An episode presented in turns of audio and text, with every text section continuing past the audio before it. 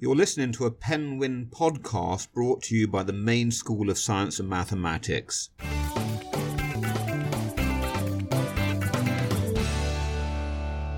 Hi, this is Erica again. We've talked a little bit about building the college list with a well balanced list of schools such as safety, target, reach, but I want to focus more today on the importance of the safety school I did mention that it is important to choose schools that you would only be, you know, super happy to go to. But I want to talk more about the safety school because I feel like students don't give it as much thought as they sometimes could. It seems that oftentimes students put together the list with the hope that the safety school won't be the one that they end up attending. That can be tricky as de- as decisions start to come in, and some sometimes there's disappointment and such and the students feel like choosing their safety school is a poor reflection on them personally, which truly isn't the case.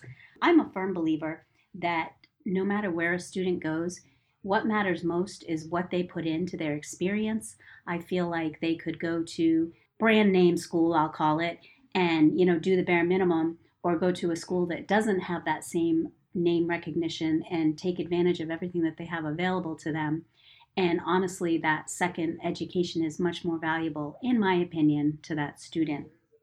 I've had a few students in the past who, you know, I'll find them in the hall looking pretty down, and it's that time of year when students are depositing and they are a little disappointed with the fact that they're going to their safety school.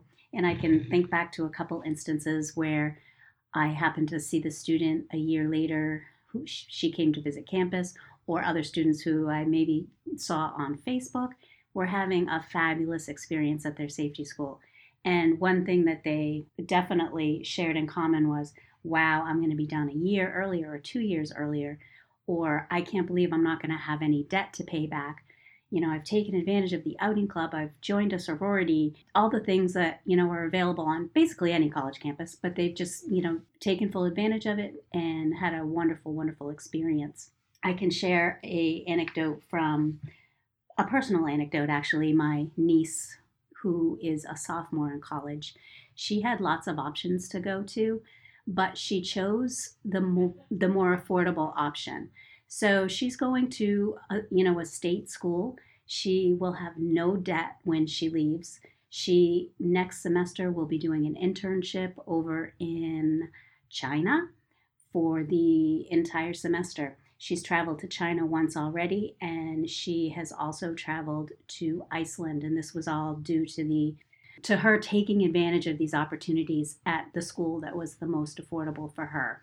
Again, it's important to put a lot of thought into those safety schools and to not feel like it's a rejection to go to that school. That's all I've got for today. Thanks. Thank you for listening. For more information, go to mssm.org.